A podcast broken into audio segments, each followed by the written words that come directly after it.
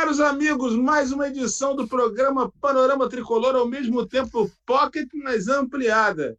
Porque hoje tivemos uma série de contusões, nossos, nossos é, comentaristas andam um tanto chinelinhos, lembro até um certo clube da Zona Sul do Rio. Mas, enfim, estamos para debater as coisas do Fluminense. Hoje nós vamos falar de dois temas muito interessantes.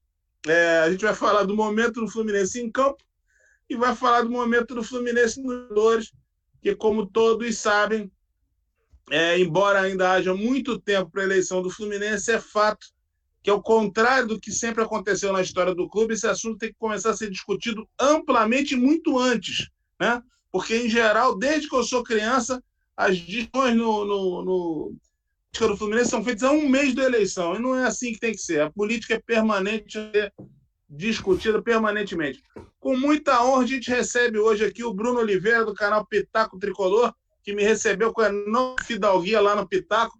Lá as coisas são mais difíceis, porque eles falam duas horas, três horas, quatro horas, e aqui é rapidinho.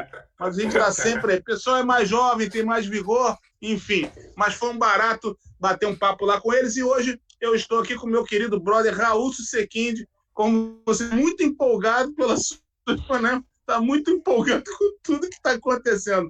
Bruno, uma honra, um barato ter você aqui. Obrigado pela, pela tua vinda e que vai ser a primeira de muitas. Pô, cara, que isso. Boa tarde a todos aí, primeiramente. É, como eu já tinha falado, é um prazer enorme para mim, não só um prazer, como uma honra também poder estar aqui. É, já acompanho vocês aí há muito tempo. Eu, provavelmente, eu só não sabia que vocês estavam com o canal no YouTube, porque eu é, sempre rolava pelo Facebook, né? É, mas, cara, é muito legal. O Andel, a gente já, já tem se falado aí há um tempo. Raul, Cara, é um prazer mesmo, de verdade. E vamos lá, vamos falar de Fluminense. Eu não sou muito de correr das, das, dos assuntos. O que tiver que falar, tiver que ser dito, estamos aí para isso. Valeu, obrigado pelo convite. Por favor, primeiro de muitos. Ô, Bruno, você não sabe, mas o Panorama Tricolor tem um candidato à presidência do Fluminense.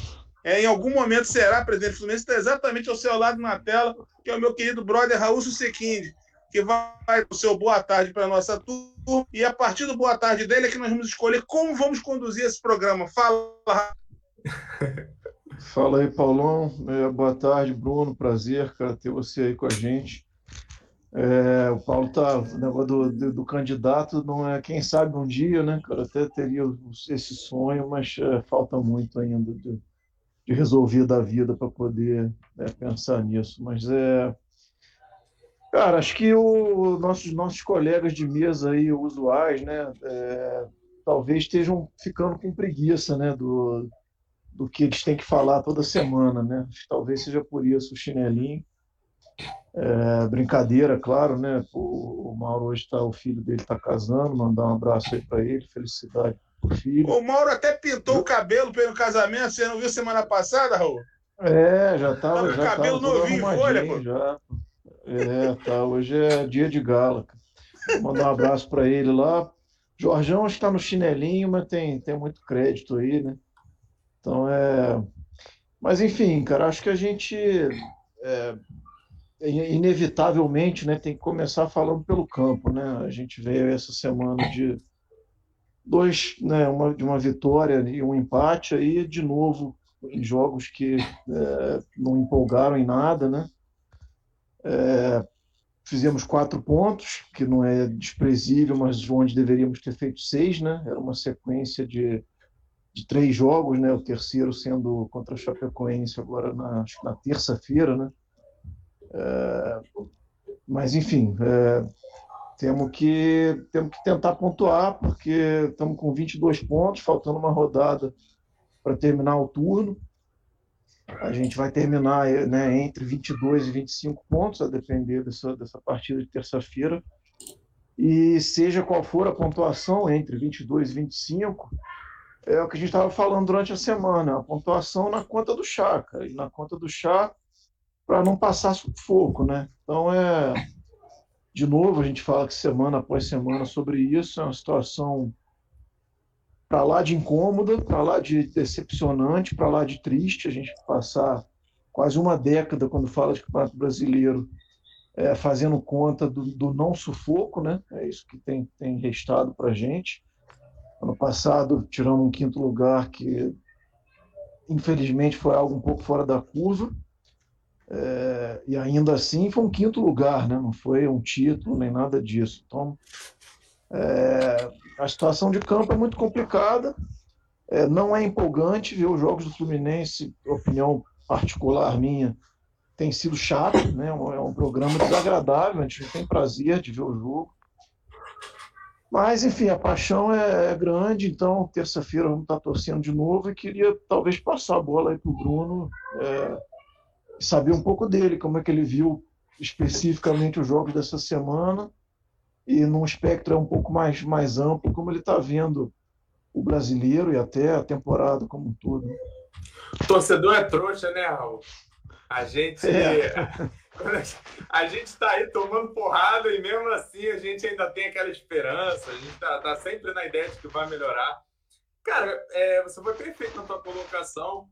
Eu acho que era uma a gente tinha a trinca de jogos aí para gabaritar. Era 100, deveria ter os 100% de aproveitamento, 9 pontos.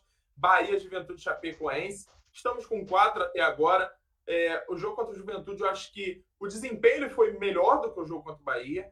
Tiveram coisas que a gente já vê que, diferente do que o Fluminense apresentava antes, é, mesmo eu sendo muito crítico, mesmo é, concordando com você que não é um programa agradável assistir jogo do Fluminense, é, pelo contrário, eu acho que é uma dose de cavalar de sofrimento para o torcedor, da gente só ver aquele futebol chato, pragmático, lutando por um golzinho de, de bola parada.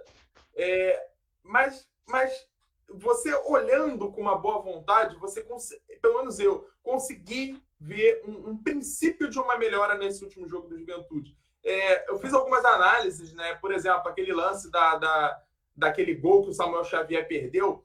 Naquele lance ali, a gente chegou na área com sete jogadores. Aí eu me perguntei qual foi a última vez que a gente conseguiu fazer uns ataques, porque não foi a única vez também. É, outras vezes no mesmo jogo, a gente conseguiu chegar com presença na área. Então a gente chegou com quatro, cinco, até seis jogadores. Quando foi que a gente viu isso a última vez no Fluminense? A gente não viu. O Fluminense ele chegava na área com dois jogadores, o Fred e mais um. Ou, ou, ou o Gabriel ou o Luiz Henrique, que eram os pontas na época, ou o Caio é, porque o time estava sempre lá atrás. Os pontas estavam marcando, os meios, estavam, os meios estavam marcando. Então, o Fluminense era totalmente inoperante, o famoso arame liso, né, na parte da frente, na parte ofensiva. E esse jogo ele, ele conseguiu abrir um horizonte de que pode sair coisa boa dali. Lembrando que ano passado o Marcão levou cinco jogos, se eu não me engano, para começar a evoluir. É, eu considero esse ano que o Marcão está no seu segundo jogo, porque o azar que aconteceu dos dois primeiros jogos dele foi justamente contra um dos melhores elencos do Brasil. Então, era óbvio que ali a gente estaria muito mais se defendendo do que tentando jogar. Então, para mim, a estreia do Marcão foi contra o Bahia, Bahia, Juventude. E, cara, a gente fica na torcida, né? De que as coisas possam voltar à, à normalidade, que a gente principalmente não passe aquele aperto que a gente passou. É, eu sempre faço a colocação que o Raul falou, que eu penso exatamente igual. Ano passado foi um ponto fora da curva porque a nossa constante era sempre brigar contra o rebaixamento. A gente vinha de nove anos de, de briga contra o rebaixamento. E ano passado, até então, a gente achou que seria agora é o momento da mudança. E 2021 veio para dar um tapa na cara da gente para mostrar que não foi o momento da mudança. Foi justamente o contrário. Foi é, um ano atípico, como Bahia já teve, Esporte já teve, Figueirense já teve, Ponte Preta já teve, Curitiba já teve. Todos esses times já tiveram um ano que eles brigaram lá em cima por Libertadores. E foi o que o Fluminense fez ano passado. Com dor no coração eu falo isso, infelizmente.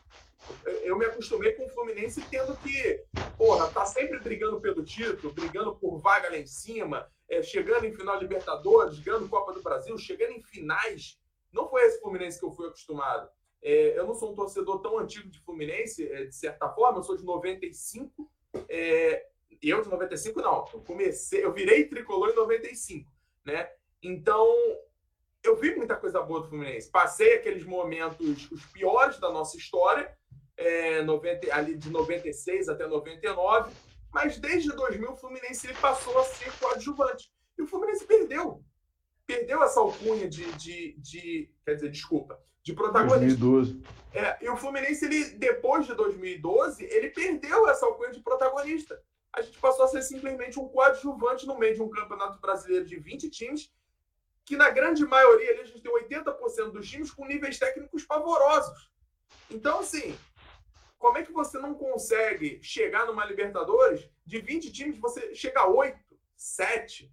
Eu acho que a gente teria obrigação. Chegar na Libertadores é obrigação. Até porque a gente só vai ganhar com a repetição.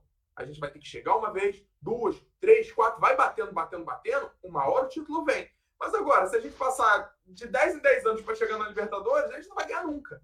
Então, assim, é, separando as coisas, olhando o momento atual, estou otimista que a gente possa, de repente, brigar, pelo menos pela Libertadores, porque a gente sabe que título é impossível. É, não só pelo que, o trabalho que eu acho que dá para ser feito, o nosso elenco eu acho que não é dos piores, mas também, principalmente, pelo baixo nível técnico do Campeonato Brasileiro. Eu acho que todo mundo é muito igual. Tirando o Flamengo Atlético, e o Atlético Mineiro, que eu acho que, que são superiores, eu acho que todo o resto é, é, é muito igual. Então, essa é a minha esperança. Eu acho que dá para a gente chegar. E tem o outro lado da moeda também, que a gente vê muita coisa errada, muita coisa acontecendo no Fluminense. E que é, eu acho que se a gente for falar, por exemplo, se eu, Bruno, for falar tudo que eu vejo errado e, e tiver que debater sobre isso, acho que a gente não acaba hoje. Porque, infelizmente, isso entristece. Né? Porque a gente vê coisas acontecendo bem debaixo do nosso nariz, a torcida grita, a torcida clama por uma melhora, clama por uma melhoria para que o Fluminense saia dessa lama e simplesmente a gente não é ouvido. As coisas são feitas de modo ditatorial e é torcer para que o Fluminense não acabe, não como instituição, mas como clube, porque eu acho que a partir do momento quando a gente passa a ser somente um coadjuvante, um time grande de futebol morreu. Então, esse é a falência, é o fim de um time de futebol para mim. E é isso que, pelo menos eu, mesmo na minha insignificância, tento a todo momento brigar para que não aconteça, porque o Fluminense é gigante, a gente não pode chegar nesse nível para que morra o Fluminense. Muitas gerações ainda vão surgir e vão ser tricolores ainda. É, o trabalho dos pais é sempre muito sensacional, porque é o único motivo que faz uma criança ser tricolor hoje. Mas é isso, a gente tem que brigar. Eu acho que não tem outra forma. Tem que lutar por um Fluminense grande, porque eu acho que é nosso lugar e a gente não pode sair disso aí.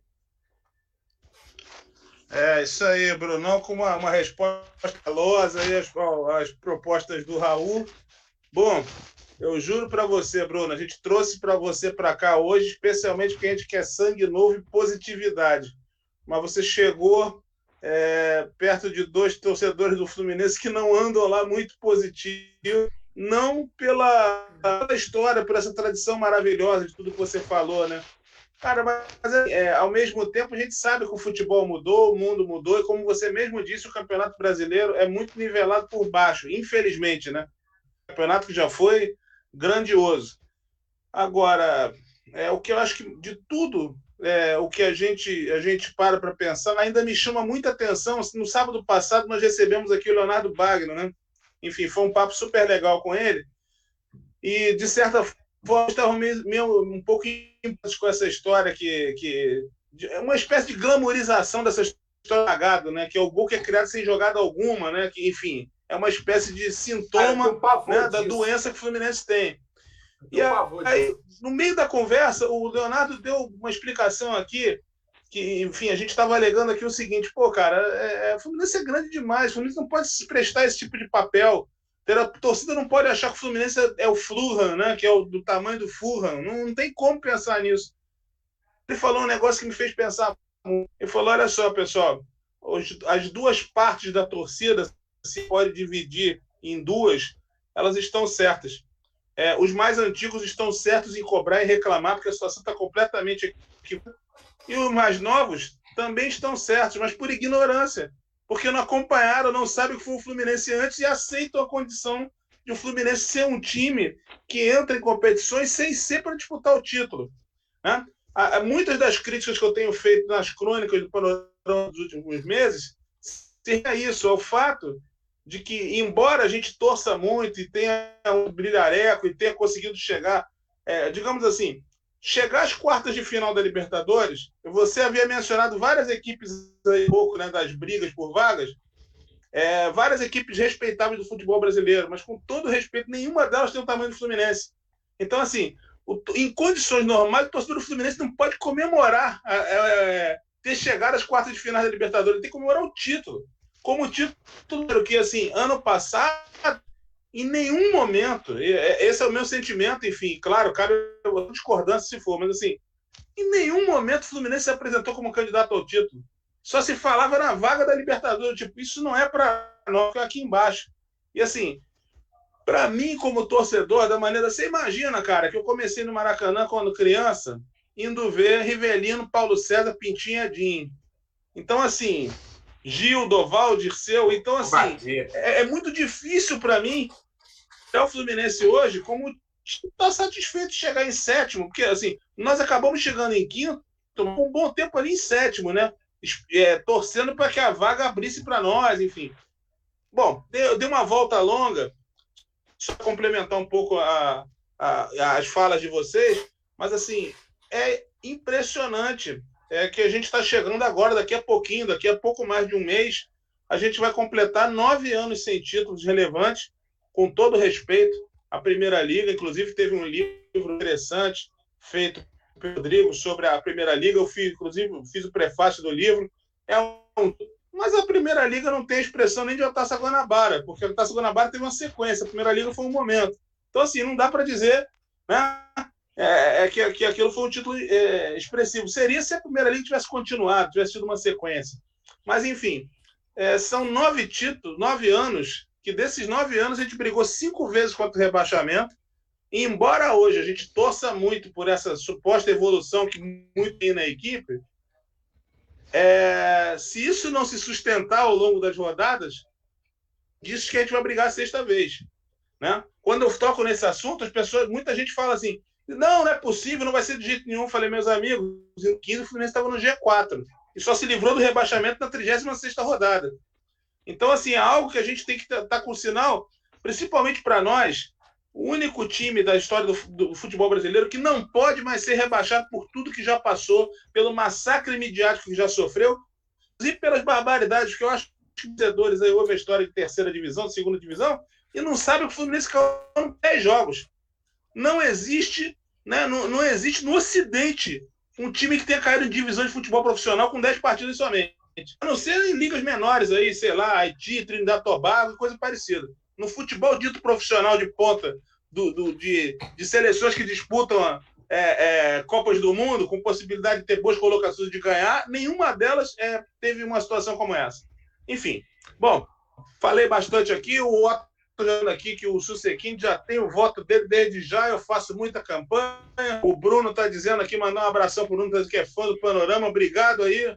O, o, o as considerações Bruno do Bruno, é também é, enfim, dizendo boa tarde. Enfim, a turma toda daqui a pouco vai chegando, daqui a pouco vai ter o inesquecível, é, nosso inesquecível Jader, com comentários fantásticos, enfim.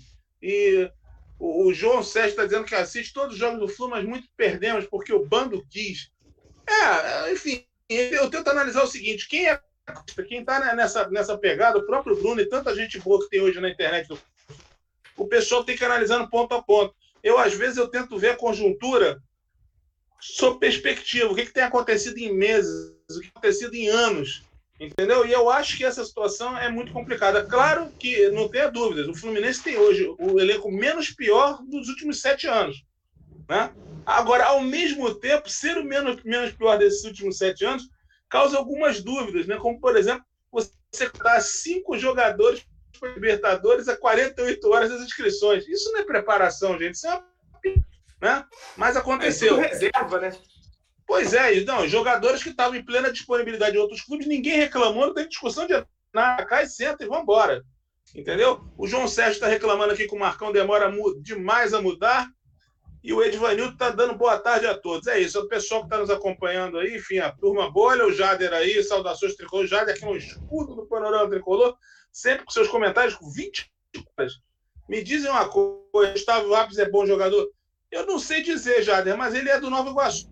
Nova Iguaçu, tomara que ele seja bom, porque sendo bom ou não, sendo do Nova Iguaçu, acaba vindo para o Fluminense por situações. É talentoso, é talentoso. Um, diria, no tempo da faculdade, um tanto exógenas. Raul Sequindes. Manda sua pergunta para o nosso Brunão aí. Eu queria é, primeiro dizer que na primeira intervenção do Bruno que a gente está alinhado em, em, em, muita coisa do que ele falou é, e eu vou dar aqui né, o, o, o mesmo crédito que ele está dando para o Marcão de início de trabalho. Eu, eu, a gente falou muito aqui é, no período Roger, né, período vamos chamar assim de período difícil, né, para ficar numa palavra educada, né?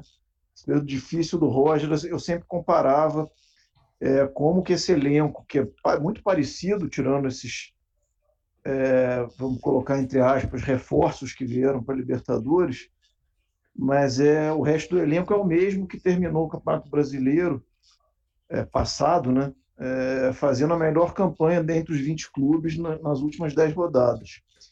É, então, é, enfim, eu acho que o, que o Marcão poderia, pode, né, poderá fazer um trabalho melhor, bem melhor do que o Roger deixou.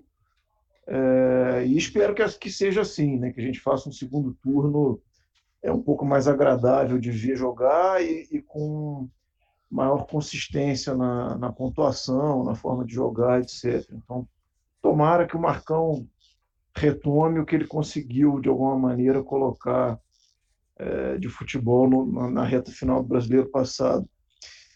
É, mas eu queria, eu queria é, também comentar né, e, e, pegar o gancho do ponto da parte final do que o Bruno estava comentando, que para mim é, é a que mais preocupa né, e, e, e, ao mesmo tempo que mais entristece e decepciona e com a qual eu concordo totalmente, né, por isso é que entristece é, muito que é a questão da, do tamanho que o Fluminense tem hoje e das perspectivas de futuro do Fluminense do ponto de vista de renovação e crescimento da torcida. Né? É um ponto que, que eu já levantei aqui outras vezes, né? às vezes a gente fala, é, passa rápido por ele, mas acho que aproveitando a colocação do Bruno, eu acho que é, que é um ponto muito importante, nevrálgico da gente discutir, é, e vem eleições aí no ano que vem, né? Então, é, qualquer conversa de médio e longo prazo, eu acho que, que faz sentido. E é uma conversa difícil, né? Quando a gente fala que o Fluminense é, deixou de ser protagonista e é coadjuvante, que o Fluminense de um time gigantesco hoje é um time mediano. Quando o Bruno comparou a nossa performance do ano passado é, com performances é, eventuais de Figueirense, de Esporte, de Bahia, de Curitiba, com todo respeito né, também a essas, a essas instituições, é, a gente, ao mesmo tempo que tem que concordar, porque é isso mesmo, é verdade, é, a gente constata né, que a gente tem um problema muito sério na, pela frente, né, porque a gente ainda confia, e talvez principalmente pessoas da, da minha geração, da sua, Paulo, que, é, né, que que foi acostumada a ver a camisa ganhar jogo sozinha, entre aspas, né? É, a gente, nesse Campeonato Carioca, agora, na final, né, Fla-Flu, a gente sabendo que o time nosso era, era muito pior do que o adversário, mas mesmo assim a gente entrando na decisão, confiando que podia vencer. Então, a gente ainda confia muito no, né, no intangível do Fluminense, na história, no peso da camisa. Mas a gente está vendo que isso aí, embora tenha uma história enorme, isso não está mais sendo suficiente. Né? A gente está tá ficando para trás. E isso está muito claro, é, principalmente quando o nosso maior rival está num dos melhores momentos, né, da, né, talvez da história deles. Né? E a gente está aí, como vocês, como vocês falaram, há nove anos sem um título mais expressivo. Fez, fez aí, eu acho que pontuou bem a história da Primeira Liga, que foi um título bacana de comemorar. Eu estava lá no estádio, né? Tá, tá, tá na história, mas de fato foi um campeonato que só durou dois anos. É, e hoje a gente tem essa questão. Eu tenho filhos, né? De, de filhos de, de 15 anos uma delas gosta do Fluminense, já foi muito jogo comigo antes né, de, de começar a pandemia, né, e tem uma, assim, uma empolgação, mas ela não consegue ter o mesmo nível de, de, né, de entendimento do Fluminense grande que eu tive. E por mais que eu conte histórias para ela e mostre vídeos e, e tente é, super exaltar alguns, algumas vitórias esporádicas né, recentes que a gente tem, é, é uma coisa que não se sustenta, porque a gente no final não ganha o campeonato. É, então, assim, um time sem títulos, um time sem renovação de torcida e um time sem formação de ídolos está é, tá no caminho a passos largos para se apequenar. Então, assim, eu estou falando isso tudo não é para ser mensageiro do caos, nem para ser o cara pessimista dos pessimistas, mas eu falo pelo, pela preocupação muito grande que eu tenho é, com dados né, reais né, desses últimos anos todos. Então, eu queria, enfim, me alonguei aqui para fazer esse ponto, concordando aí com, a, com a primeira passagem do Bruno, porque eu acho que é um debate às vezes pode parecer chato, pode parecer derrotista, mas é, é, é, é, é, debater o futuro do Fluminense, né? A gente, o jogo do Chapecoense na terça-feira, como é que a gente vai terminar essa temporada, as contratações que a gente vai fazer para o ano que vem, são todos debates importantíssimos, mas são é, um pouco mais pontuais, né? Eu acho que a gente ano que vem tem uma eleição que pode é, eleger por um quarto, por um quinto mandato seguido, né?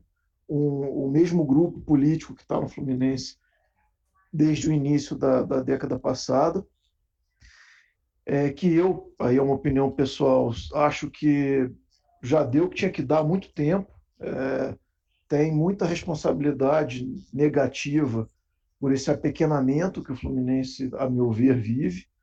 É, então, eu queria, de repente, devolver a bola para o Bruno aí, é, perguntando o que, que ele, como é que ele vê esse Fluminense de mais, mais longo prazo, né? o que, que pode, o que, que precisa ser feito, e sem querer comprometer ele muito em questão política, né? o que, que, ele, o que, que ele pensa da eleição do ano que vem, se ele vê perspectiva, se ele acha que a gente está fadado a uma, a uma eleição quase plebiscitária né, de recondução do Mário à presidência. Eu queria saber como é que ele. É, como é que você vê, Bruno, esse, essa sequência aí é, estrutural do Fluminense, digamos assim. Então, Raul, vamos lá. Como é que mais ou menos eu enxergo a nossa situação atual? É, como você disse, a gente tem um grupo que comanda o Fluminense que já está há, há, uma década no Fluminense, há mais de uma década no Fluminense. E a gente não vê melhora. A gente não vê uh, diminuição da nossa dívida, pelo contrário, a dívida só aumenta. A gente não vê estruturação do nosso clube. A gente foi o clube no mundo que mais vendeu jogador nos últimos 10 anos. Nós vendemos 183 jogadores para o exterior. E cadê o dinheiro? Para onde foi o dinheiro? Se o Fluminense não quitou dívida, se o Fluminense não investiu em infraestrutura, porque a gente não fez um estádio, é, teve o CT que não saiu do dinheiro do bolso do Fluminense, precisamos de um mecenas para fazer o, o, CT. Então, é, é muito complicado eu acho que. Eu, eu, uma coisa que eu tenho pensado muito é que eu acho que o movimento político do Fluminense está muito devagar. Muita gente bate, muita gente reclama. A gente já vai entrar em 2022 e a gente não tem um nome de oposição. A gente não sabe. Se a gente for fazer uma pergunta hoje, quem é oposição para enfrentar o Mar ano que vem? Eu não sei. A gente tem nome, só que será que vem candidato? Não sei. E será se é, é, que de repente o modelo será, será mudado? Porque eu acho que esse é o principal ponto tá, do Fluminense. É, a gente precisa mudar o nosso modelo. A gente precisa fazer essa mudança no nosso modelo. Quando a gente pega um balancete trimestral, que a gente tem um déficit de um milhão e meio por causa de esportes olímpicos, é algo para a gente parar, analisar e por que, que isso está acontecendo? Como é que a gente estanca isso? Tem que acabar com os esportes olímpicos? Talvez não, acho que não. Acho que dá para manter. Mas tudo parte do princípio que tem que se sustentar. Se você tem esportes olímpicos, tem que sustentar. Você tem o seu social, tem que se sustentar. Não dá para ficar tirando dinheiro do futebol e injetando em outras áreas. Xerém deu prejuízo para gente. O último balancete de, do, do trimestral, Xerém deu um prejuízo de um milhão. Com mais um milhão que é inacreditável. O que é inacreditável com o que se produz lá de jogador. Pô, como é que pode, cara? Como é que se explica isso? Aí, ah, não, mas no balanço no portal da transparência. É muito fácil o portal da transparência fazer, fazer o portal da transparência do jeito que é feito. Você pega lá os números e coloca. Como é que eu vou fazer? É, como é que eu vou explicar que tem um superávit de, de 4 milhões? Ah, eu vou botar lá que isso aqui deu tanto, isso aqui deu tanto. Não é assim que se faz gestão, não é assim que se faz transparência. Tudo tem que ter um encaminhamento para você poder ver, o torcedor poder acompanhar, porque acaba que o torcedor é leigo. Mas o torcedor ele tem interesse em saber o que se passa dentro do clube. Então, se, por exemplo, você tem um superávit ou um déficit, você tem que estar de uma maneira que você olhe por que, que isso aconteceu. E isso a gente não encontra no Fluminense. Como eu disse, o Fluminense, ele hoje, ele tem dono. E o dono do Fluminense não é a torcida.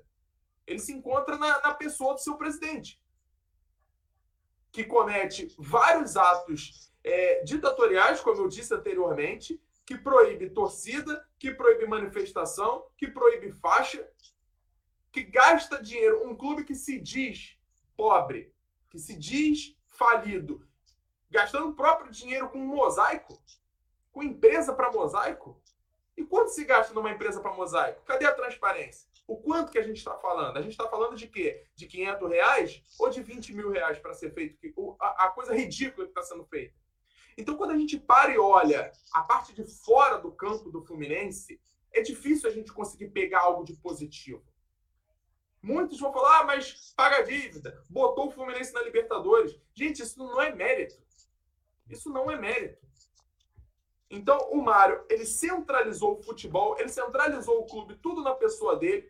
Ele já tinha sido um péssimo vice-presidente fluminense quando você olha lá para trás para gestões anteriores, é só você ver a quantidade de reforços que ele trouxe. Ele manteve um Paulo Angione, um cara totalmente ultrapassado, com problemas de justiça, que não, teve, não deixou saudade em lugar nenhum que passou, não deixou saudade no Bahia, não deixou saudade no Vasco, não deixou saudade no Corinthians, lugar nenhum que o Angione passou. E ninguém bota a cara. Ninguém bota a cara para dar uma satisfação só quando as coisas melhoram. Se a gente engatar cinco vitórias seguidas, Aí vai ter coletivo. Coletiva não, pronunciamento. Porque não existe coletivo. Só uma pessoa fala. Se a gente engata cinco vitórias, por que, que não aparece na derrota? Para dar uma satisfação para o torcedor? Então, quando eu faço minhas críticas, eu, eu, eu, sempre gosto de deixar claro o seguinte: meu problema não é o Mário, meu problema é o Fluminense. Eu brigo pelo Fluminense. Então, se eu vejo que o que está lá não está dando retorno para o Fluminense, eu vou brigar, eu vou botar cara. Não adianta. Até porque eu acho que o nosso papel é esse. O nosso papel é a gente que fala de Fluminense, a gente que está aqui, a gente tenta de alguma maneira, mesmo sabendo que não vai ser ouvido, mas a gente tenta. Porque, é, é, de certa forma, é como a gente pode contribuir. Outra, outra situação que, que eu acho que pesou muito na gestão do Mário se chama algo bem simples: estelionato eleitoral. Você pega todas as propostas que o Mário fez, quais que o Mário cumpriu? Cadê a defesa institucional do Fluminense? Que o Fluminense é atacado pela mídia, o Fluminense é prejudicado por arbitragem, o Fluminense é prejudicado por, por é, é, questão de, de, televisão, de transmissão de jogo. O Fluminense parece time de Série B. Só joga sexta, terça, sábado, nunca joga quarta e domingo e ninguém abre a boca para falar nada. São coisas simples, que parecem ser simples, mas um jogo televisivo do Fluminense, ele rende dinheiro para o clube. E a gente não tem. Qual foi a última vez que a gente viu um jogo do Campeonato Brasileiro passando do Fluminense? E isso a gente com, com dois times só na Série A. A gente só tá falando, só tem Flamengo e Fluminense, não tem nem o Vasco Botafogo para poder dividir a atenção.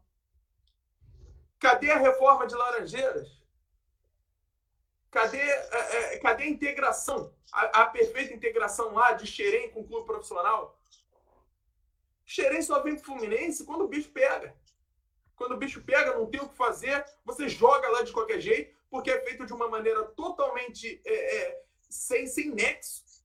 Você pega jogadores, ah, se destacou ele, você não quer saber se ele ainda está no processo de formação, você não quer saber se ele vai se ele vai encaixar no elenco, se é da posição que precisa. Parece que simplesmente chega lá um nome, joga. Para ir botando aos leões. Precisamos de dinheiro, vamos pegar esse nome aqui que é promissor e joga para ver se consegue vender. Cadê as vendas do Fluminense que reclamava? Que ele, o, o Mário reclamou que eram muito mal feitas? O Fluminense deu Marcelo Pitaluga. O Fluminense, de certa forma, deu o Metinho. O Fluminense vendeu o Kaique sem nenhuma segunda proposta. Na primeira dívida, na primeira proposta que apareceu, ele vendeu. O moleque que até então, na época, era o melhor sub-17 do mundo. Cadê a capacidade de negociação, de gestão, de você chegar lá? O City, o City ofereceu X. Você chegar lá no PSG, PSG, olha só, tô com um moleque bom aqui. O City me ofereceu 15, me dá 20 que é teu. Isso faz parte do futebol, isso faz parte de negociação, isso faz parte de qualquer meio empresarial. O Fluminense perdeu o Kaká, o Fluminense perdeu o Espadácio, o Fluminense perdeu o, aquele menino que está no Bragantino agora, tinha ido pro Inter, o Praxedes. O Fluminense fez uma troca ridícula de uma porcentagem do Praxedes por um milhão, uma dívida de um milhão e meio. E quanto Praxedes foi vendido? Um absurdo de dinheiro. Então, assim, são coisas que, fora os jogadores que saíram de graça, Marcos Paulo, Miguel, os jogadores que estavam prontos. Eu não estou nem falando dos, dos da base, estou falando dos que já estavam prontos para jogar. O Miguel e o Marcos Paulo, para mim, são um retrato dessa gestão. É um retrato. Ali, o Fluminense já faria um caminhão de dinheiro. No mínimo 200 milhões de reais ele teria no Marcos Paulo e no Miguel. E não conseguiu fazer. Aí, aí eu pergunto: é falta de capacidade? É falta de saber gerir o clube? ou tem algo por trás? Isso aí eu não posso acusar porque eu não tenho prova. Né? O Fluminense passou por acusações de corrupção. Tivemos o caso Live Sorte em janeiro, no Campeonato Carioca, em fevereiro, e simplesmente morreu. Ninguém falou mais nada, ninguém aprofundou, está na justiça. Mas foi um caso muito sério. O, o, o Celso Barros, né?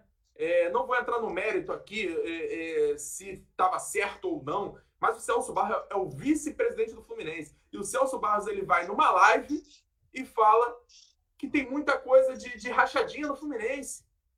E como é que não se investiga isso vindo do vice-presidente do Fluminense? Ah, mas ele fala para ganhar atenção. Beleza, então a gente tem que, no mínimo, apurar. Já que já jogou, no mínimo tem que ser apurado. Se for verdade, pega os responsáveis. Se for mentira, alguma coisa tem que acontecer ao Celso Barros. Então parece que simplesmente estão brincando com o Fluminense. E, para fechar, o principal, a principal promessa, a principal proposta de campanha do seu Mário Bittencourt, o voto online. Que ia ser feito na gestão dele, que precisava ser feito. Ele, é, eu, eu coloco que, de repente, ele ganhou a eleição por dois motivos. O voto online e Celso Barros. Eu, eu, eu não sou muito fã do Celso, tá? Mas o Celso ele tem uma legião de, de gente que vai atrás dele. Então, o Mário entrou com o Celso. Na, na primeira oportunidade, ele chutou o Celso, centralizou tudo no poder. Então, o voto online foi a principal plataforma de proposta dele. E agora ele já está falando que não depende mais dele, depende do conselho. Sendo que, que é dele, né? É dele, o conselho pô. é dele, né? É. Sendo que ele mesmo mudou o conselho para poder ele ser eleito. Então, isso para mim é tirar o torcedor para otário, para trouxa. Como é que deve estar tá se sentindo agora um torcedor que é sócio, um sócio torcedor do Fluminense, do Amazonas, de Roraima, do Rio Grande do Sul, que acreditou no, no que foi prometido e que agora está vendo que pode sair pelo ralo. Então, o que, que eu acho é, vai ser mais mau caratismo ainda se ele for reeleito e implementar o voto online na próxima gestão dele. Porque ele fez para garantir a reeleição. Então, assim, é, eu tenho muitas críticas ao presidente, eu tenho muitas críticas não só ao presidente, ao, a equipe inteira de gestão do Fluminense. Isso se encaixa seu Mário Bittencourt, seu Paulo Angione e todos os que estão por trás ali, que a gente sabe quem são. E aí a gente vê que não querem o bem do Fluminense. Como o Raul estava falando, como é que eu vou fazer meu filho ser tricolor? Como é que eu vou convencer o meu filho a ser tricolor? O meu filho, primeiro, não gosta nem de futebol. Mas como é que eu vou tentar, pelo menos, convencer ele? Eu não tenho o que fazer. Entende? O Fluminense ele não tem um marketing preparado para engrandecer o Fluminense. A última campanha, é, a, a, a, sócio do Fluminense, que é, é pelo Flu, veio da torcida, não veio do clube. Que foi quando deu o bom no sócio torcedor do Fluminense. Então o Fluminense ele não é competente nem para subir a sua quantidade de sócio torcedor. A gente vê outros clubes aí, eu sempre gosto de fazer essas comparações eu sempre observo o que acontece nos outros clubes para, de repente, tentar trazer para dentro do nosso. E a gente vê clubes investindo. O Atlético Mineiro, por exemplo, pagou 12 milhões de reais com venda de terceira camisa, que foi o próprio torcedor que fez.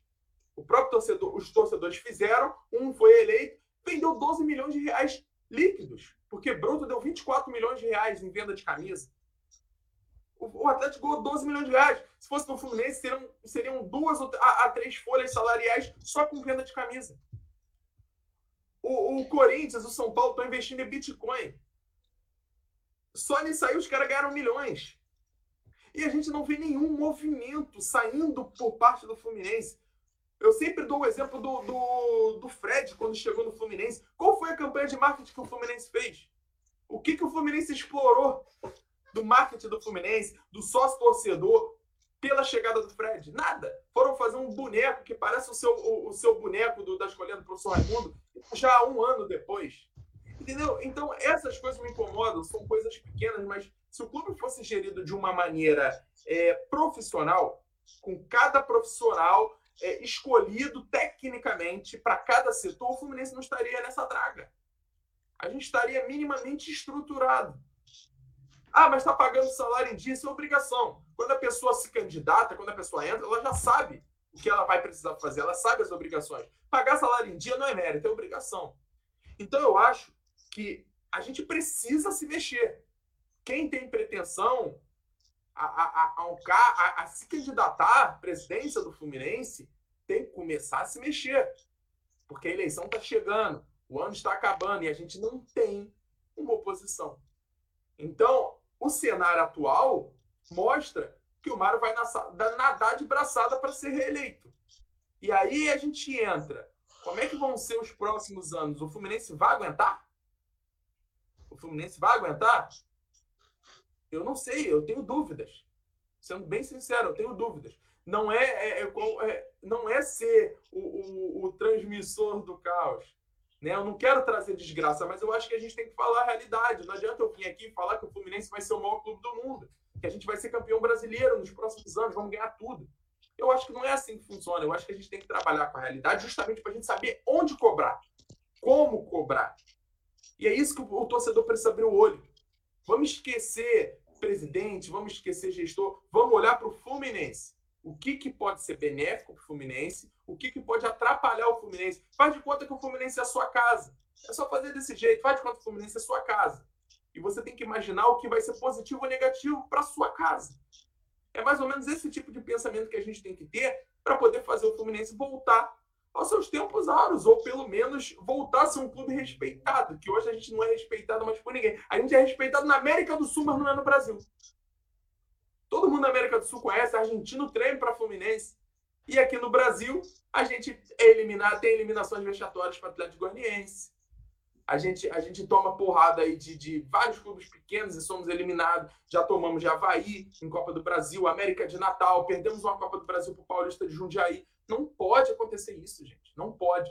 O Fluminense ele precisa ser grande, precisa, precisa voltar a ganhar jogos só em ser o Fluminense. Só em chegar lá e botar essa camisa aqui, ó, porra, o Fluminense já era. Perdemos. E é isso. É esse que é o Fluminense que eu quero ver e que eu imagino que Raul, Paulo, todo mundo, os amigos aí que estão assistindo, todos querem ver o Fluminense dessa maneira também. Então eu acho que a gente tem que brigar por isso, galera. Não é por nada pessoal, é pelo Fluminense. Eu acho que é o único objetivo de todo mundo que está aqui e de quando a gente reclama, esse é o nosso objetivo, fazer o Fluminense voltar a ser grande. Mas é, você Paulo, antes, de, antes de, de devolver para você, eu só queria dar, falar uma frase, cara. Se a gente é, imprimisse né, todo esse depoimento do, do Bruno, eu assinava embaixo de cada página. Cara. É, ele falou uma porção de coisa, é, foi no ponto né, em todas elas e queria né, agradecer, parabenizar e dizer que eu assino embaixo de, de, de tudo que ele disse. É, bom, impresso a gente não vai ter, mas é bom lembrar que a gente está fazendo a transmissão pelos, pelos YouTube do Cantinho Laranjal do Panorama Tricolor, também do Panorama Tricolor, e mais tarde, quando seu Mauro Jacome sair da farra da festa de casamento do filho, nós teremos também o podcast, então, que todos nós, as nossas transmissões viram podcast, então fica disponível também para quem quiser acompanhar. Bom, diante de muito do depoimento muito profundo que o Bruno acabou dando aí na, na hora de fazer sua observação, é, o que dá para dizer é o seguinte, né? Há muito tempo é bom que se diga o seguinte, que fala assim, ah, nós passamos aquela draga sem ganhar título de 84. Bom, o cenário era completamente diferente de agora. Primeiro, o Fluminense tinha muito menos dinheiro e segundo, entre 86 e 4, Fluminense disputou títulos em 1988, 1990, 91, 92, 93 e 94. E alguns desses títulos, o Fluminense só não conquistou, isso não é chororô nem coisa nenhuma, é são fatos. Não conseguiu em, duas, em três situações, que foram as finais dos campeonatos estaduais de 1993 e a final da Copa do Brasil de 1992, no mínimo teve arbitragens muito esquisitas, né? Então, assim, é jogar culpa na arbitragem, mas essa é a diferença. Naquele período, o Fluminense era protagonista, ele disputava títulos e acabou não ganhando. Nesses últimos nove anos, que vão completar agora, a gente não, não se candidatou a nada. Inclusive, a nossa média no brasileiro é ridícula, com exceção do ano passado, né? Nas demais competições, mais uma, com exceção da efêmera Primeira Liga, é, aliás, é tão pior. O Fluminense na história nunca tinha perdido três finais seguidas para o rival. E a gente perdeu agora em 2017, 20 e 21, sendo que em 21 nós fomos literalmente amassados. Né? Coisa que eu acho que também nunca tinha visto na minha vida. Eu acompanho o Fluminense há mais de 40 anos. Bom, quanto à questão do, do jogo político do clube, é, é muito difícil. Há uma certa mediocridade dentro do clube em se fazer entender o seguinte: quem não apoia sandices é inimigo, é uma tremenda bobagem. E segundo, é, as pessoas veem as críticas como, como, da seguinte forma: o fulano só está criticando porque ele quer estar no clube, ele quer ter um cargo no clube, ele trabalhar no clube. Isso é uma sandice. Levei mais de 50 propostas de natureza cultural para o clube, foram todas desprezadas. Nunca pedi um centavo por isso. É, deve ser a primeira vez que eu estou falando isso aqui hoje ao vivo. Todas foram debo não somente foram desprezadas, como debochadas por gente que não tem condição de nem publicar uma coluna de meia no segundo caderno de jornal. Humildemente já faço algum tempo. Bom, é... quanto ao jogo político, Bruno, é o seguinte: nesse momento, os players já estão se movimentando. Se movimentam lentamente, se movimentam silenciosamente, mas a gente sabe o tempo todo. Reuniões estão acontecendo, enfim, nomes estão sendo avaliados e o Fluminense tem alguns nomes que eu acho que são muito importantes, que tem, tem que ser levados em conta, pelo menos para o futuro próximo. Posso falar com toda tranquilidade aqui, porque são pessoas que eu respeito e, em alguns casos, são meus amigos pessoais. É, um nome que é importante, além do Raul, né? Claro que o Raul tem que. Eu não poderei morrer em paz enquanto o do Fluminense. É uma coisa que eu já botei na minha cabeça. Ele sabe disso, eu falo disso há 20 anos. Então, eu não, ter, não poderei morrer em paz enquanto isso não acontecer.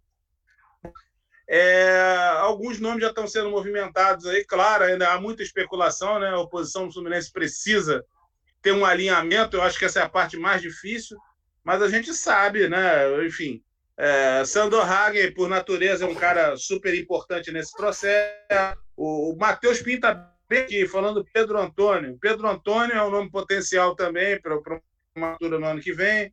É, não sei se é exatamente o caso, mas o próprio Celso Barros eu acho que ele não está nem um pouco satisfeito com a coisa colocada e, no mínimo, vai, vai tentar participar desse processo de alguma forma. E também, dentre vários outros nomes, tem dois amigos meus pessoais. Um eu acho, honestamente, que não participará, mas tinha tudo, poderia participar, que é o Wagner Victor, por uma razão simples, né? O Wagner já ocupou no, no, no Rio de Janeiro equivalentes à presidência do Fluminense. Enfim, postos muito importantes na econômica, inclusive do Rio, com resultados muito expressivos. Né? E o outro, que é meu amigo pessoal, que é meu brother, meu parceiro, é prefaciador de livro meu, que é o Ricardo Mazella, que eu acredito que vai entrar nesse processo de vez. Não sei se será o candidato, mas que lutará para ser candidato, não tem a menor dúvida. E ele, eu acho, assim, independentemente do que a gente discuta politicamente nesse momento, até porque a conversa seria para a gente ficar aqui fazer 24 horas, né? Mas um nome novo. Não no sentido da tricoloridade, não, né? ele é um patrimônio do, do, do jornalismo esportivo, enfim, mas de estar diretamente brigando por essa parte de cima dentro do. Enfim, vamos torcer para que a coisa melhore, seja com Victor, com o Mazella, com Sandro, com Gonzalez, com Pódio, com quem for. O que importa é que essa mentalidade calhorda que domina o Fluminense há uma década, ela tem que ser parada. Porque se isso não acontecer, meus amigos, nós teremos dado o primeiro passo para a terrível americanização do Fluminense. Eu tenho muita América, estou escrevendo um livro sobre a América e acompanhei de perto todo aquele drama. O América, muitas situações que fizeram a América chegar onde ele chegou agora são parecidas com a do Fluminense. Presidentes autoritários, grupos políticos que se perpetuaram, esvaziamento econômico, negociações que não resultaram esportivamente nem economicamente, e todo mundo sabe onde é que a América está, né? Eu, honestamente, eu fico muito triste pela América, mas porra, se for para o Fluminense passar a América está passando, eu prefiro morrer antes. Bom, falei muito em o Marcelo Diniz, o Marcelo, nosso querido Marcelão, que está aí dando aquela força para a gente na mesa. O Marcelo é multitarefa, né? Panorama Tricolor, Cantinho do Laranja, máquinas de produção diária na internet tricolor. Ele está dizendo que o Angione é padrinho de casamento do, do cidadão lá. Ô, ô, Marcelo, eu não sei se vocês sabem que vocês são novos para isso. Mas o Angione, ele não começou no futebol, ele não virou esse homem de futebol aí é, não, ele era psicólogo do ele era psicólogo do Vasco. Ele trabalhava como psicólogo. Isso não é nenhuma diminuição, é só demonstrar como é que as coisas acontecem no futebol.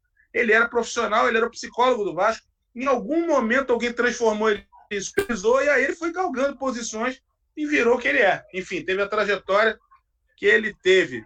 O, o, o Jorge Lota aqui dando saudações tricolores para a galera. Infelizmente, a realidade melancólica é chata mesmo e ele aproveitando para parabenizar o Panorama Pitaco pelo posicionamento crítico em Fluminense. Jorge, todo obrigado pela, sua audiência, pelo seu prestígio, enfim. É, é, acompanhado sempre que eu possa aí o material do Pitaco, que é muito bom. E aqui no Panorama Tricolor, modéstia à parte, que já conhece, nós somos decanos da internet fluminense. Todo mundo sempre soube que as coisas aqui são ditas às claras, com nomes, e quem escreve assina. Então não há dúvida sobre o que a gente pensa, né? Enfim. E o Henrique Pires está dizendo que o Fluminense é prejudicado até pelo próprio presidente. O interesse ali nunca foi o futebol. É, eu, eu, eu honestamente, eu tenho a do Raul né, no, nas últimas semanas aí, principalmente durante jogos, pós-jogos, em outros momentos falando.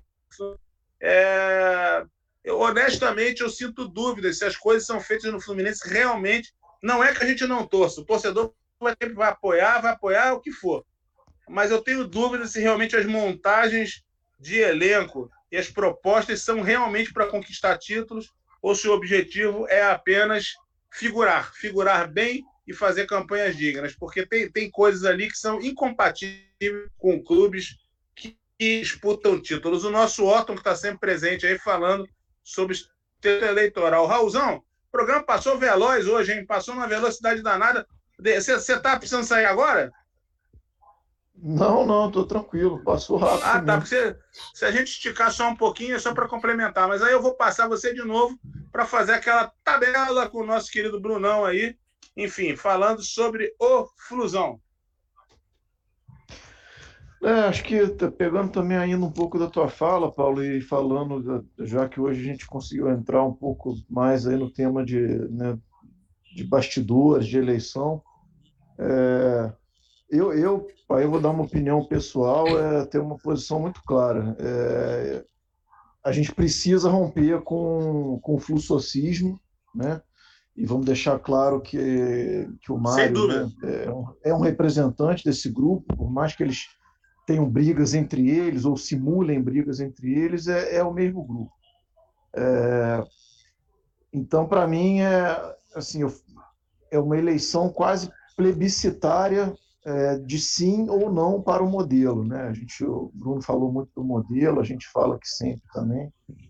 É, então, tomara né, que, a, que a, a, oposição né, e quem pensa o Fluminense de forma diferente de quem está gerindo, né, e que para mim deveria pensar né, o Fluminense né, grande, o Fluminense protagonista, o Fluminense fazendo negociações de atletas que façam sentido lógico sentido econômico, sentido profissional, sentido esportivo, né? É preciso que os jogadores da base deem retorno esportivo, joguem, sejam campeões de preferência e se valorizem para ser vendidos de uma maneira adequada, né? É preciso que as contratações de reforços deixem de ter um perfil de contratar jogadores é, veteranos ou não veteranos, mas que venham de mais temporadas anteriores, invariavelmente com salários altíssimos.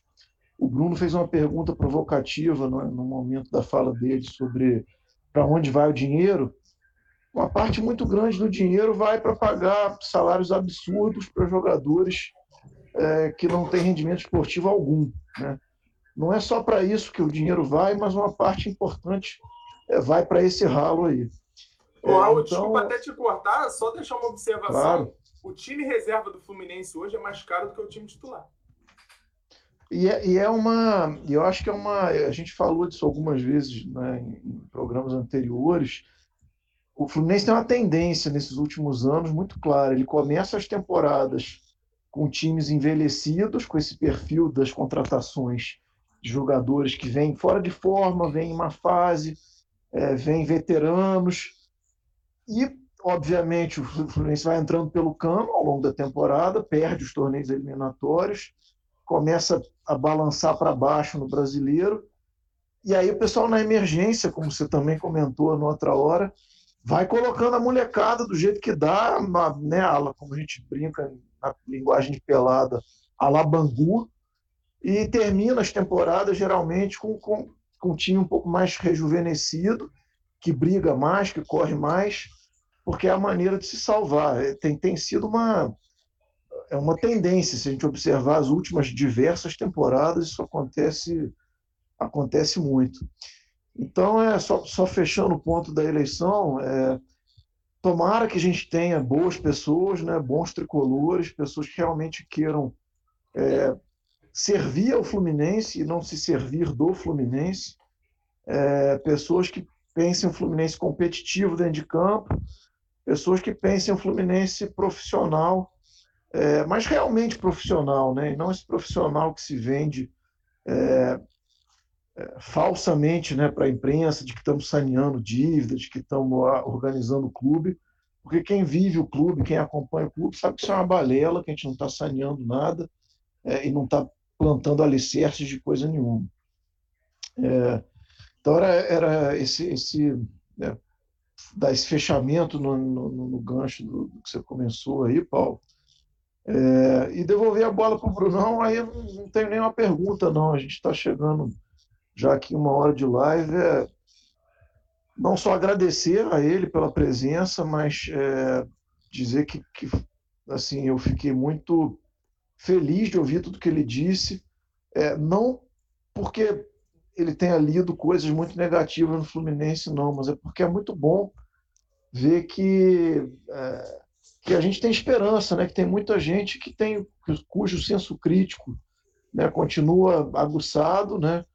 É, porque uma preocupação que eu tenho é que tem uma parte grande da torcida do Fluminense que tem comprado esses discursos né, marketeados né, do, da gestão, que acha que realmente o Fluminense é, precisa vender como vende né, é, os jogadores da base para sobreviver, acha que o Mário né, é um abnegado, tricolor apaixonado que está ali para né, fazer o Fluminense melhor.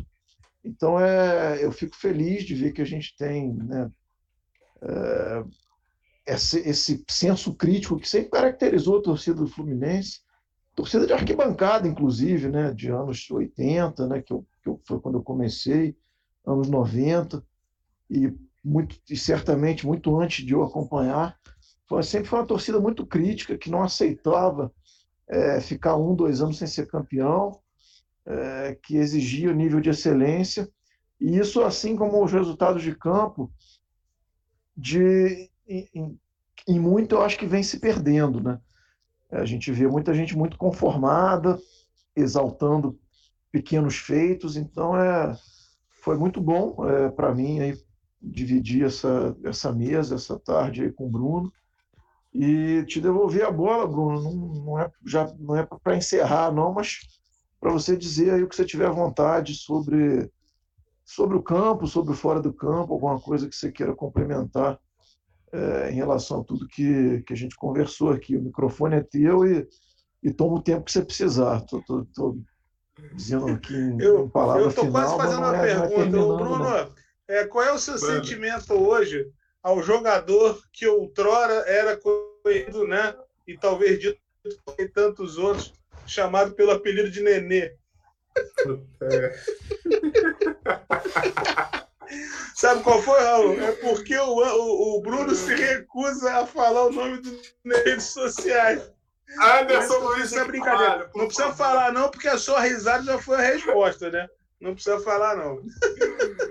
É, não, e o pior de tudo é que é, na semana passada, cara, semana passada eu, eu coloquei uma opinião né, em cima do que eu tenho visto sobre os acontecimentos que aconteceram com, com esse jogador no mês de agosto e falei que eu tinha a impressão que ele não jogava mais no Fluminense. É, inclusive, essa semana, depois do jogo da Juventude, eu cravei é, como uma opinião, uma certeza minha. Dessa vez, uma certeza que ele não joga mais pelo Fluminense. Acabou a, a, a estadia dele no Fluminense. E acabou que, cara, virou uma pauta que todos os canais tricolores falaram sobre isso. Então, é, é legal quando a gente vê alguma coisa que a gente, que a gente levanta, que a gente coloca sendo é, passado por todo mundo. É, todos os canais mesmo, sem exceção, fizeram. Até o, o próprio Explosão Tricolor do Vinícius me citou também sobre isso. Mas, cara, me recuso. Futebol profissional hoje em dia, eu acho que a gente não tem espaço para um jogador de 40 anos. Me desculpa, mas é, sempre foi um jogador medíocre, derrotado. É, eu acho que não tem espaço. O futebol está cada vez mais jovem. É, acho que foi até o Raul, ou se foi o Paulo que falou, que a gente está tá buscando que a gente comece o ano com um jogador, um time envelhecido, com reforços envelhecidos, e para depois terminar com a garotada. A fórmula, a fórmula já foi escrita há muito tempo, a fórmula já foi utilizada no Fluminense há muito tempo, há muitos anos que se utiliza, e a gente não consegue entender como se faz futebol até hoje. Qual é o sentido quando o Fluminense contrata um Wellington? Com, com, com cláusula de renovação automática. Um jogador que. Uma vergonha. Pô, Isso é uma vergonha. Esse contrato é um contrato de mau caratismo. Não há outra palavra. E, aliás, ele deveria ter vergonha de ter assinado um negócio desse. Mas aí também já é pedir demais. É, não, pra ele tá ótimo, pô. Vai estar no Fluminense, ganhando um bom salário, morando no Rio de Janeiro. E aí eu vejo as coisas que acontecem no Fluminense. O próprio Wellington, junto com o Casares, a forma física desses caras, cara, seria suficiente para uma justa causa. Você está falando de um profissional de futebol. Não é inadmissível você ter uma forma física daquele jeito. E o Fluminense permite tudo, tudo é permitido dentro do Fluminense. Então, parece que não tem peito, não tem ninguém ali para chegar e vocês não vão fazer isso, não pode dessa maneira. A quantidade de, de da garotada aí da base é, as polêmicas que entram em rede social. Será mesmo que o Fluminense precisa estar na mídia sempre com esse tipo de notícia negativa? Acho que não tem necessidade. Mas falta peito, falta alguém para conduzir o Fluminense. O Fluminense simplesmente está largado. Então, isso me entristece. Mas algumas coisas me dão esperança. É, só em a gente não ter, o Fluminense não ter sinalizado ainda com uma renovação de contrato com o Anderson Luiz de Carvalho, vulgo Nenê, e o Egídio. O Egídio, o Egídio, gente. Esse, esse, esse é uma brincadeira. Esse, esse, esse, esse realmente não dá para nem para. Para entender. O Egídio me faz. O Egídio e o Danilo Barcelos me fazem pedir o Marlon. Eu odeio o Marlon. Eles me fazem pedir o Marlon. Eu, eu, eu nunca vou perdoar esses caras por causa disso. Então, são coisas assim que eu vejo que não tem como, gente. Não tem como. É, a, gente, a gente tenta, a gente tenta indicar o caminho, a gente tenta sinalizar. A gente vê um Lucas sendo titular do Fluminense. Cara, o Lucas não joga bola há anos. É duro, né? É Será duro. que o Luca é, é, a melhor opção? Aí eu entro, aí eu vou em Xerém. Eu, eu, Xerém também, eu acho que é um, é um tema que, se a gente for parar para discutir, a gente fica horas falando. Desculpa. Será que não tem ninguém em Xerém para substituir esses caras? Ninguém em Xerém melhor que o Luca, melhor que o Danilo, melhor que o Egídio, melhor que o Wellington. Então fecha. Se dá prejuízo, as vendas são sempre medíocres. E a gente não consegue substituir tecnicamente no campo, para que, que a gente tem Xerém? Eu, eu, é, eu, eu até entendo que se não fosse Xerém, o Fluminense já tinha acabado, mas. É. Fala, Paulo. Só, só uma observação, Bruno. Eu estava tentando rememorar os últimos anos, acho que nenhum desses jogadores promissores da base, quando subiu para o profissional, atuou 30 vezes. Acho até que tem algum que não chegou a 10. Entendeu? Então, assim, fica cada vez mais evidente que é, não há expectativa de retorno esportivo. São, na verdade, moedas de troca para sustentar essa turma toda aí. Entendeu? É isso aí. Vocês, puxa na memória de vocês aí. Qual foi o último grande jogador de Xerém? Jogador que eu digo de sucesso, de conseguir uma Sim. carreira consolidada, de sair do Fluminense, internacional, né? Europa, né? internacional, seleção brasileira. Quem foi? É Marcelo, né? É o único. Marcelo e agora o Fabinho. Ah, é, é, Fabinho também, tá certo. Então, lá de trás um é o Marcelo. Que se, se orgulha tanto, exato, um clube que se orgulha tanto da sua base, você não conseguir fazer. Até hoje, a nossa maior venda, se eu não me engano, é o Gerson. Pô. Agora que eu acho que foi o, o, o Kaique, né? Pela cotação é, da exatamente. atual, foi o Kaique. Mas olha isso. Mas o, o Bruno, você fica tranquilo que em breve negociar o Bobadilla e vai bater o recorde de transferências aí. O Bobadilla não foi feito em Jerém, mas vai gerar uma soma vultosa para os Laranjeiras, combalidos cofres das Laranjeiras. Gente, deixa eu só dar os recadinhos finais aqui. O Marcelo está aqui. Hoje a gente tem diretor fora, na, fora da tela, que é o nosso Marcelão, que está aqui. É, pô, apareceu também o nosso querido chique, Marcelo né, Savioli, nosso grande cronista Marcelo Savioli, apareceu aqui para dar seus pitacos. O primeiro jabá é do mesmo, acompanha o Pitaco, sigam lá no, no Twitter e no YouTube, com conteúdos muito legais são muito legais os caras, enfim, tive lá, é um barato, acompanha o Pitaco, que é um sucesso. Esse é o discordo, feira tem uns malas, hein? Tem uns malas, eu sou um deles, hein? Eu, eu ah, mas é importante, a mala é fundamental no, no processo. E queria a convidar gente, todo mundo que na próxima segunda-feira. Né? Oi? A gente tem o Jorjão aqui. Fala, é, o Jorjão está namorando. Namora, ele tira o pé do freio. É. E o Moretti diz que está trabalhando. Depois eu quero ver as fotos do show. É, não percam, olha aí, pessoal, está o aviso na tela. Nesta segunda-feira nós teremos uma dose dupla que beira o inacreditável.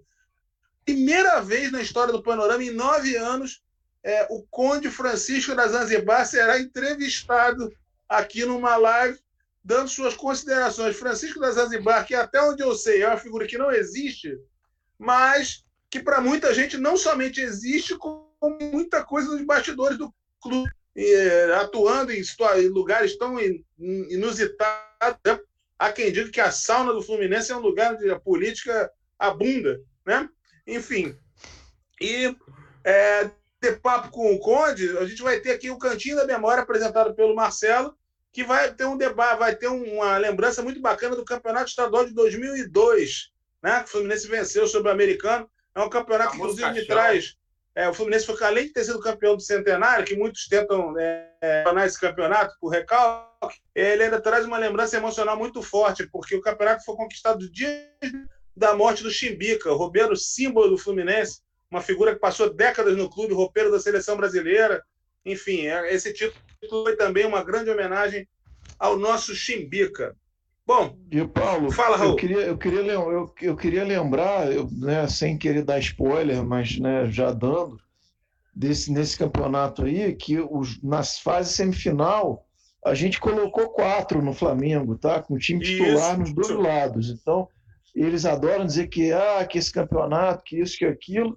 Puseram o time titular, tomaram de quatro. Mas Exatamente. certamente o, o Marcelão vai cobrir isso é, à perfeição aí na segunda-feira. Exatamente, muito bem lembrado, Raul. Bom, a gente está chegando aqui uma hora e dez, nós não somos o Pitaco, que tem a juventude energética, que faz três horas de live, a nossa é rapidinha, mas é óbvio que o Bruno vai voltar aqui muitas vezes aqui para participar com a gente. assim como o pessoal todo do Pitaco Tricolor. Bruno, obrigado por você ter vindo. Muito legal. Quero mais uma vez te agradecer pela maneira que eu fui recebido lá no Pitaco. Então, é casa sua, me caça sua casa, apareça, a gente vai trocando ideias aí. Em breve a gente já vai te amolar para novos sábados à tarde. Então, Para que hoje veio menos gente, porque eu já tinha convidado você antes, né? Mas aí a chinelada é, que acabou acontecendo, não é sério. O Jorge Copas ele teve um compromisso e ele não chegaria a tempo para participar do programa. E o Jacome já estava de fora porque é o casamento do filho dele. Ele tinha que ir, claro, né? Aqueles bebes lá em Brasília. Mauro do Mauro Jacome, para que a gente manda um abraço e parabéns aí pelo casamento do filho. Então a gente está indo para o final. Eu queria pedir as suas considerações finais, depois eu vou fechar com o Raul. Obrigado por você ter vindo, Bruno.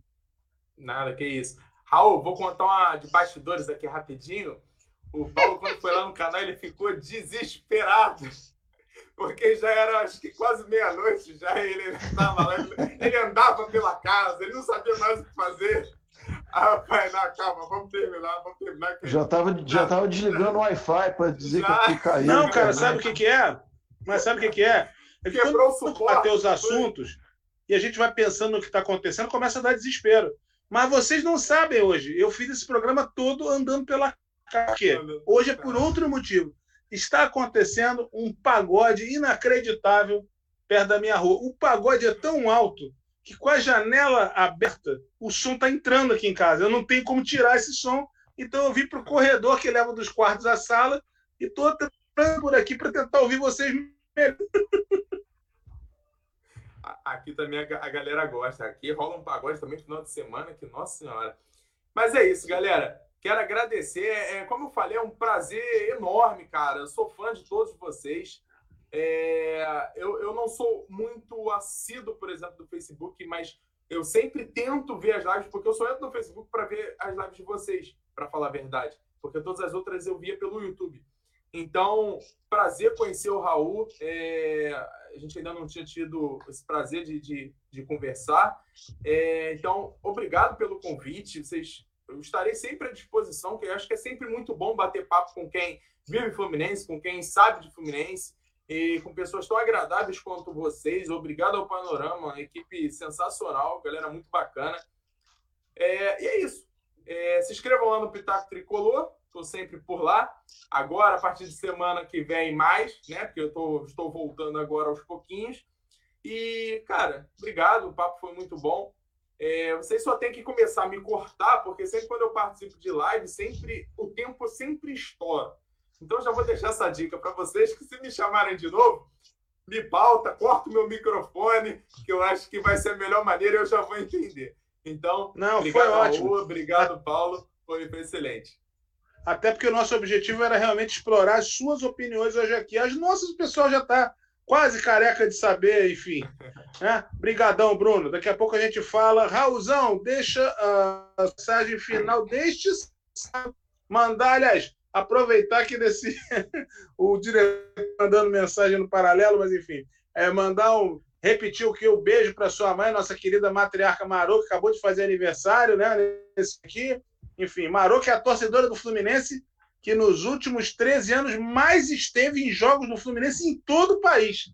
Não tem nada comparado com ela. Você pode ver a lista de jogos aí. Ela assistiu coisas inacreditáveis. Fala, Raul. É, mandar um beijo aí para minha mãe. Realmente ela teve em lugares inacreditáveis. Um deles foi Lucas do Rio Verde, para ver Fluminense e Luverdense. Um dia eu vou chamá-la só para contar quanto tempo e quantos meios de transporte demoraram a viagem, que é realmente uma história, uma história bacana. Mas é, agradecer aí demais ao Bruno pela presença e né, que abrilhantou e, e, muito é o nosso debate aqui. É, foi um prazer também te conhecer. É, a casa está obviamente né, sempre aberta. Foi foi enriquecedora a conversa, muita coisa importante foi dita. Acho que muitos desses assuntos a gente vai precisar voltar ao longo do próximo ano, né? esse ano é, eleitoral, que eu falei bastante disso hoje, não é porque eu gosto de política, não, é porque é a, a tábua de salvação do Fluminense, é a mudança, então, é, infelizmente, tem que falar muito disso. Tudo na vida é política, e... né, Raul? É, cara, pois é, não, não, tem, como, não tem como escapar e, e, e o momento do Fluminense é, é agudo né, para isso.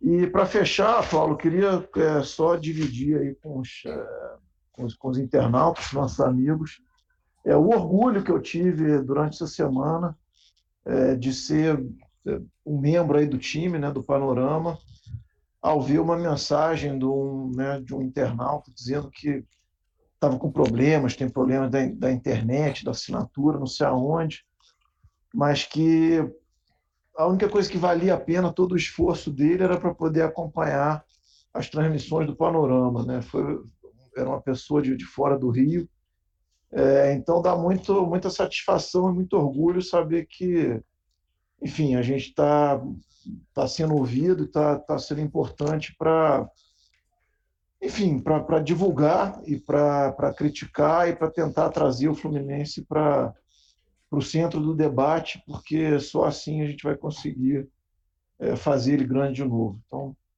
dizer que foi, foi muito significativo para mim, é muito, muito bom fazer parte do time. E abração aí para você, para o Bruno, e até sábado que vem. É isso, pessoal. Começou a noite de sábado.